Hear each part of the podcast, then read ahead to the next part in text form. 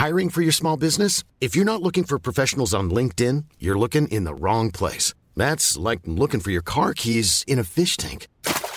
LinkedIn helps you hire professionals you can't find anywhere else, even those who aren't actively searching for a new job but might be open to the perfect role. In a given month, over 70% of LinkedIn users don't even visit other leading job sites. So start looking in the right place. With LinkedIn, you can hire professionals like a professional. Post your free job on linkedin.com slash people today.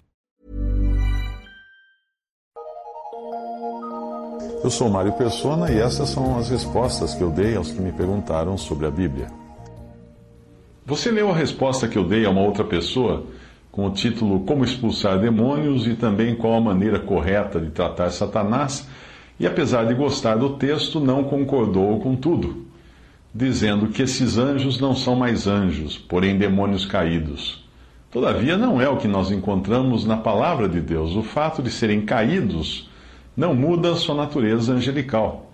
Eu acho que você confunde anjo como sendo sinônimo de bondade.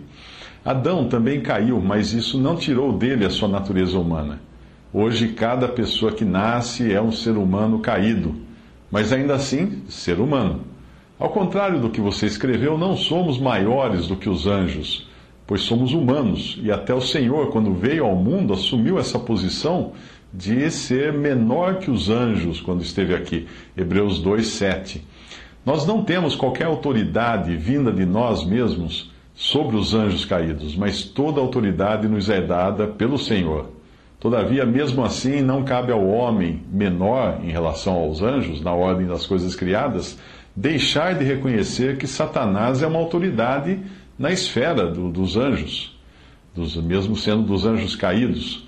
Isto é claramente ensinado em duas passagens. Hebreus 2,7: Tu o fizeste um pouco menor do que os anjos de glória e de honra o coroaste e o constituíste sobre as obras de tuas mãos.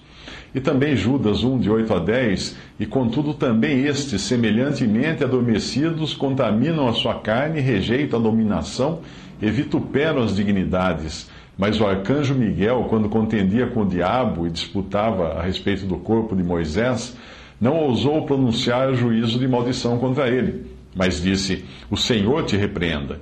Estes, porém, dizem mal do que não sabem e naquilo que naturalmente conhecem, como animais irracionais se corrompem. Como eu expliquei no texto que você leu, não cabe ao cristão repreender Satanás ou falar mal dele, mas sim resistir a ele. A função de repreender Satanás é de Deus, não do homem. Conforme mostra Zacarias 3, versículo 2: Mas o Senhor disse a Satanás: O Senhor te repreenda, ó Satanás. Sim, o Senhor que escolheu Jerusalém te repreenda. Foi o que Miguel, o arcanjo Miguel, fez sem ousar repreender Satanás. Muito embora seja Miguel quem irá expulsar Satanás do céu em Apocalipse 12, 7. Não é necessário ao cristão repreender ou ofender Satanás, porque nós temos à disposição toda a armadura de Deus para resistir ao diabo, como ensina Efésios 6.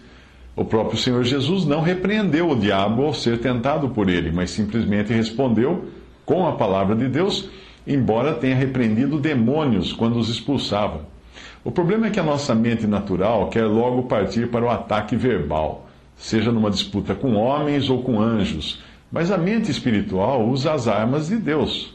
2 Coríntios 10, de 3 a 5, diz que andando na carne, não militamos segundo a carne, porque as nossas, as nossas as armas da nossa, da nossa milícia não são carnais, mas sim poderosas em Deus para a destruição das fortalezas, destruindo os conselhos e toda altivez que se levanta contra o conhecimento de Deus e levando cativo todo o entendimento à obediência de Cristo. Nós temos autoridade do Senhor para expulsarmos demônios em seu nome? Sim, nós temos. Nós temos autoridade para repreendê-los ou lançar maldição contra eles? Não. Se você fizer uma busca, uma busca bem feita uh, na palavra de Deus, verá que o único que repreendeu demônios foi o Senhor Jesus nos evangelhos. Os seus discípulos expulsaram demônios, mas eu não encontrei um lugar que diga que eles repreendiam os demônios.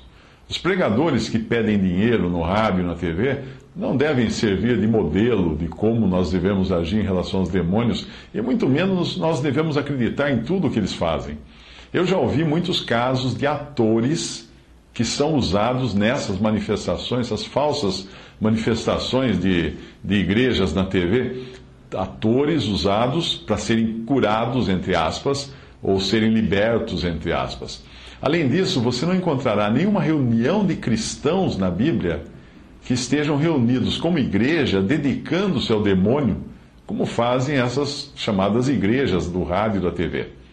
Embora você encontre nos evangelhos o Senhor e seus discípulos, esses também em Atos, expulsando demônios, não há nada na doutrina dos apóstolos que nos ensine como fazê-lo. Certamente o Senhor deixou claro o seu poder sobre os demônios e da necessidade de oração, ou seja, dependência, e jejum, ou seja, fraqueza da carne, para expulsar demônios, como é no caso de Mateus 17, 14 a 21. Mas não existe na doutrina dos apóstolos dada à igreja alguma menção a isso. Da epístola de Romanos até a epístola de Judas, nada é falado sobre expulsar demônios. Se fosse uma atividade tão importante para o cristão estar engajado nela, certamente estaria detalhada ali, mas não há uma palavra sequer. A exortação para o cristão é no sentido de vestir a armadura de Deus, Efésios 6, de 10 a 18, e resistir ao diabo, conforme Tiago 4, 7, nos precavermos dele, conforme 1 Pedro 5, 8, e não deixarmos espaço para ele agir em nossa vida, como ensina Efésios 4, 27. Isso pode muito bem indicar que o papel do cristão neste mundo não é sair por aí expulsando demônios, mas combater contra eles nos lugares celestiais em oração e pregando o evangelho para libertar aqueles que ainda se encontram cativos do diabo. Eu não preciso encontrar uma pessoa espumando pela boca, se debatendo no chão e falando com voz gutural para estar diante de alguém que está nas garras do diabo. Basta entender que qualquer incrédulo está agora vivendo segundo o príncipe das potestades do ar, do espírito que agora opera nos filhos da desobediência, conforme Efésios 2, 2. Como cada um de nós que cremos em Cristo também estávamos antes, antes de Deus nos tirar da potestade ou do poder das trevas e nos transportar para o reino do Filho do seu amor, como ensina Colossenses 1,13. Eu me lembro do que, do que me contou um irmão em Cristo que eu conhecia, e ele disse que, volta e meia, o seu irmão biológico ficava possesso, se debatendo, espumando pela boca, dizendo maldições, e dava um trabalho danado expulsar o demônio maligno que o assolava. Isso acontecia com frequência. Um dia, a mãe desse, desse irmão em Cristo veio chamá-lo dizendo: O seu irmão está lá no quarto, possesso, e o demônio está chamando você para ir lá expulsá-lo. Na mesma hora, ele percebeu que tudo que aquele espírito maligno, certamente era um espírito maligno, mas tudo que ele queria era atenção e fazer com que ele perdesse tempo ocupado com o mal. Ao invés de ir lá, o rapaz simplesmente se ajoelhou, esse irmão se ajoelhou no quarto dele, orou onde estava, onde estava, pedindo pela salvação do seu irmão, seu irmão biológico. Aquele espetáculo que o demônio promovia com frequência nunca mais se repetiu. Esclarecimento. A rigor, demônios podem não ser exatamente anjos. Então, em certo sentido, o que você escreveu pode estar certo. Na Bíblia, nós encontramos três tipos de seres ligados às trevas: Satanás, anjos caídos, dos quais Satanás era o querubim da guarda, e demônios, ou espíritos imundos. Satanás é o único que é, que é chamado de diabo. A palavra diabo na Bíblia nunca aparece no plural, é sempre um, o nome dado somente a Satanás. Anjos caídos são ministros de Satanás, como também são os seus demônios, também chamados de espíritos imundos ou espíritos malignos. Estes últimos são os que se apoderam de pessoas, como aconteceu com o gadareno possesso.